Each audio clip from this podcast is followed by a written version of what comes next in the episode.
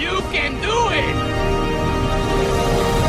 Hello, friends, and welcome to Talking Movies. I'm Brian Lataki, and today we return to the great nation of Wakanda for Black Panther: Wakanda Forever. His people did not call him general or king.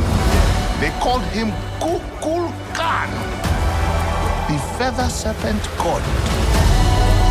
Killing him will risk eternal war.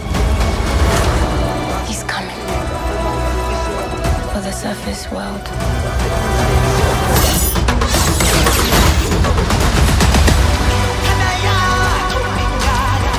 We know what you whisper. They have lost their protector. The people of Wakanda fight to protect their home from intervening world powers as they mourn the death of King T'Challa. Written by the team of Ryan Coogler and Joe Robert Cole and directed by Ryan Coogler, Black Panther: Wakanda Forever stars Letitia Wright as Shuri, Lupita Nyong'o as Nakia, Danai Gurira as Okoye, Winston Duke as M'Baku, Angela Bassett as Queen Ramonda, Tenoch Huerta as Namor, Martin Freeman as Everett Ross, Dominique Thorne as Riri Williams, and features Florence Kasumba, Michael Cole, Alex Livinalli, and Mabel Cadena. The shocking death of Chadwick Boseman surprised a lot of people. He quietly battled colon cancer, ultimately succumbing shortly before Black Panther 2 started production. The questions then rose about how Kevin Feige and the MCU would handle his death. Would they recast? Would they keep going without him? Well, 2 years later, here we are with Wakanda Forever releasing into theaters, and the early trailers show us that, in fact, King T'Challa has died. Story-wise, this movie is pretty interesting. Half of the movie follows the aftermath of T'Challa's death, while the other half focuses on the Telecans led by Namor. It ended up leaving the movie with a few slow parts and a large chunk of filler, and ultimately ended up with an unnecessary 161-minute runtime. This movie also concludes Phase 4 of the Marvel Cinematic Universe. Acting-wise, it's a Marvel movie, so there's some spectacular acting mixed with some not great, but not terrible. But the likelihood that anybody in this movie will be looked at for awards is slim, so it doesn't really matter. The big standouts, though, are, as you expect, Angela Bassett, Danai Gurira, and Tenoch Huerta. When it comes to action, it's exactly what you should come to expect from the Marvel Cinematic Universe. Huge action pieces, beautiful creature design, and a glorious mix of CGI and practical effects. We are introduced to a gorgeous new world, and we continue our orientation to the mutants in this universe. I'll keep the remainder of this review short since it's an MCU movie and you're either invested already or you're not invested in the least. The memorial scenes, the Chadwick version of the Marvel Studios logo, and a few scenes in particular are done very, very well. The story involving Namor seemed to be left over from the original script, and the melding of the two seemed rocky in more than one place. Overall, Black Panther: Wakanda Forever is a good movie. It's a lot of fun, but it fails to live up to the first Black Panther film. The extra long runtime is absolutely related to the passing of Chadwick Boseman, despite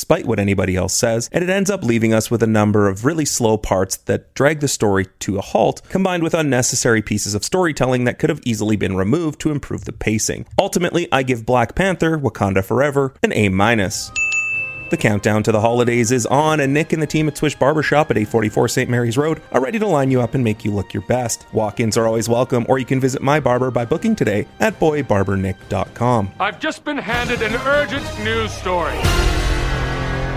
Cannonball! Let's get into movie news you can use, and let's start it off with a couple of trailers that released. Coming soon to a motion picture theater near you. First up, John Wick, Chapter 4. Who is this? The Marquis de Gramont. Challenge him to single combat. Win or lose, it's a way out.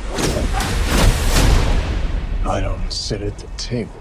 Your family does. Please pray for me. I'm going to need a gun. Goodbye, my friend. It's hard to die. John Wick uncovers a path to defeating the High Table, but before he can earn his freedom, Wick must face off against a new enemy with powerful alliances across the globe and forces that turn old friends into foes. John Wick Chapter 4 releases on March 24th of 2023. Over in casting news, it has been confirmed that Daniel Kaluuya has signed on to join Sony's Spider-Man Across the Spider-Verse, where he'll be taking on the role of Spider-Punk. The plot currently remains a mystery, however we do know that the film picks up with Miles Morales fully embracing his role as Brooklyn's new Spider-Man. Returning for more web-slinging shenanigans across the Spider-Verse is Spider-Gwen, as well as other Spider-People joining the fray to battle a new and powerful villain. Kaluuya joins a cast that includes Shamik Moore, Haley Steinfeld, Oscar Isaac, Brian Tyree Henry, and Luna Lauren Velez, as well as a number of others. Meanwhile, in other upcoming projects, Universal Pictures has confirmed that they are developing a film based on the life and times of the legendary rapper Snoop Dogg. The project will also mark the first project from Snoop's new Death Row Pictures. Legendary director Alan Hughes, who directed Menace to Society, The Book of Eli, and Dead Presidents, will direct based on a script from Black Panther: Wakanda Forever writer Joe Robert Cole. The Dogg father himself will be producing alongside Hughes and Sarah Raymaker. The Snoop Dogg biopic is one of several films in development at Universal focusing on pop culture musicians, which also include projects about Madonna and Cher. It's so dark.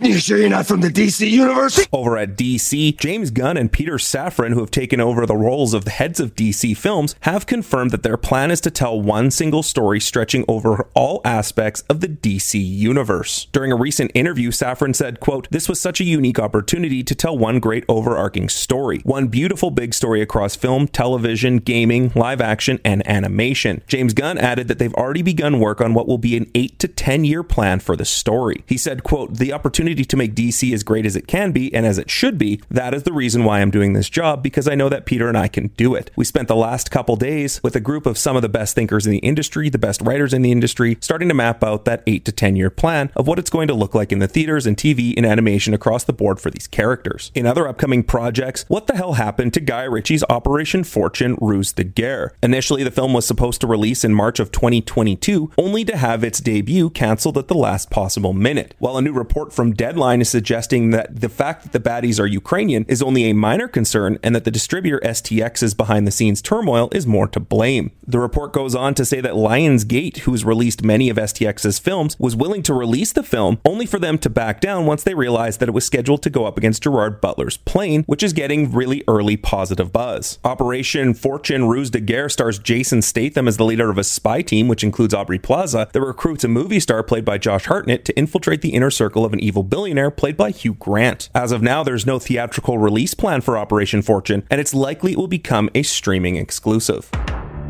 Meanwhile, at Netflix, it was confirmed this past week that a Gears of War live-action movie and animated series are both in the works. Well, it's no secret that Dave Bautista wants to play star Marcus Phoenix in a Gears of War movie, and spent this weekend releasing a new tweet, including a video of him decked out in full Gears of War armor. The clip released by Bautista is from Gears of War 5, in which Bautista was a playable character. The creator of the Gears of War franchise, Cliff Bleszinski, has said that Dave Bautista should be the one to play Marcus Phoenix should a movie be made. Bautista is such a big fan of the Gears of War franchise that he once started to pitch the concept to studio executives when he was brought in to read for a role in a Fast and Furious sequel. The Gears of War games focus on a war between humanity and the subterranean reptilian hominids known as the Locust Horde on the world of Serra. Marcus Phoenix, a soldier in the Coalition of Ordered Governments, is tasked to lead a last-ditch effort to destroy the Locust Horde and save humanity. Netflix also announced this past week that they have ordered 2 more seasons of Monster, which will drift away from Dominique to tell the stories of other monstrous figures who have impacted society, as well as a new season of the real estate thriller The Watcher, which was inspired by a true story. Both projects, which were created by Ian Brennan and American Horror Story co-creator Ryan Murphy, were massive hits with fans as well as with critics. Netflix also announced this past week that a new comedy special from Chris Rock will stream live early in 2023. This project marks the first live programming series coming from Netflix, and it only makes sense with a massive star like Rock. Robbie Pra, Netflix's vice president of stand-up and comedy formats, said, quote, "Chris Rock is one of the most iconic and important comedic voices of our generation. We're thrilled the entire world will be able to experience a live Chris Rock comedy event and be a part of Netflix history. This will be an unforgettable moment, and we're so honored that Chris is carrying this torch." Chris Rock is in the midst of his Ego Death Tour and hasn't spoken too much about the slap heard around the world. Oh, wow! Wow! Will Smith just smacked the shit out of me. Which he teased he will address on Netflix. He said, quote, "People expect me to talk about the bullshit. I'm not going to talk about it right now. I'll get to it eventually on Netflix." over at HBO Max, it has been confirmed that Travis Fimmel has signed on to the HBO Max series Dune: The Sisterhood, which will follow a mysterious order of women. The series is set 10,000 years prior to the events of Dune and follows the Harkonnen sisters as they combat forces that threaten the future of humankind and establish the fabled sect known as the Bene Gesserit. Fimmel joins an already comprised cast of Emily Watson, Shirley Henderson, Indira Varma, Shalom Brune Franklin, Sarah Sophie Brusina, Pheolan Cunningham, Aoife Hines, and Chloe Lee. Over at Disney, while Indiana Jones 5 is likely the last time that we see Harrison Ford don the hat and whip of the famed adventurer, Disney is actively looking to develop an Indiana Jones TV series for Disney+.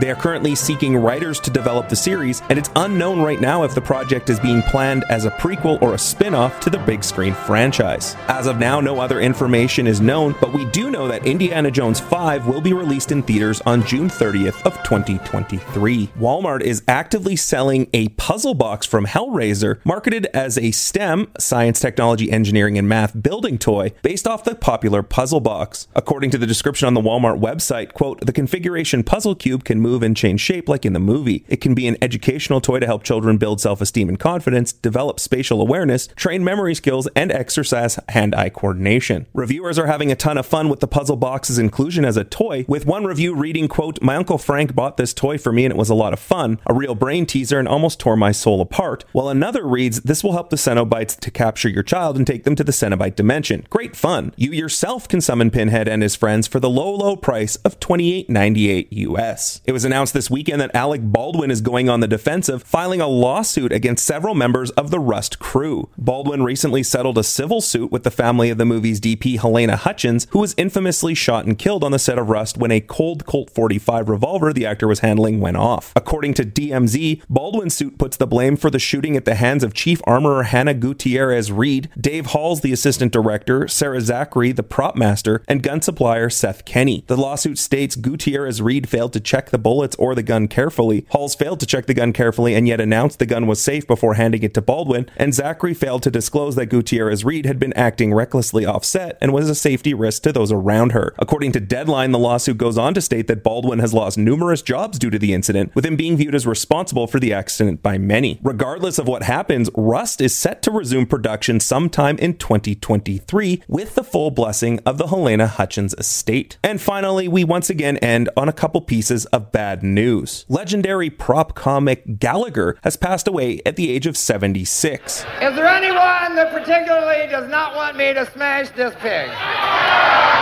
Well then, let's go ahead and smash!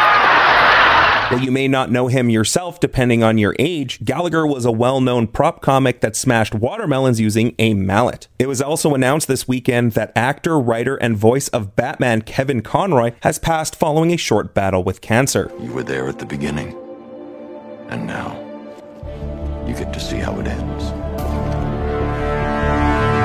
Diane Pershing, who voiced the character of Poison Ivy, broke the news via Twitter, with Conroy's publicist Gary Murnau confirming. Conroy starred as the Cape Crusader in the acclaimed Batman the Animated Series from 1992 to 1996, reprising his role as the voice of Batman in a number of other projects, including the Arkham video game series. Conroy's friend and Joker voice actor Mark Hamill took to Twitter to say, quote, Kevin was perfection. He was one of my favorite people on the planet, and I loved him like a brother. He truly cared for the people around him. His decency shone through everything he did. Every time I saw him or spoke with him, my spirits were elevated. That's it for this episode of Talking Movies. Follow me on social media at Talking Movies PC and download full-length episodes on all of your favorite podcast platforms. And as always, I heard you that night by the river with your mother. You said you wanted to burn the world. Then let's burn it together.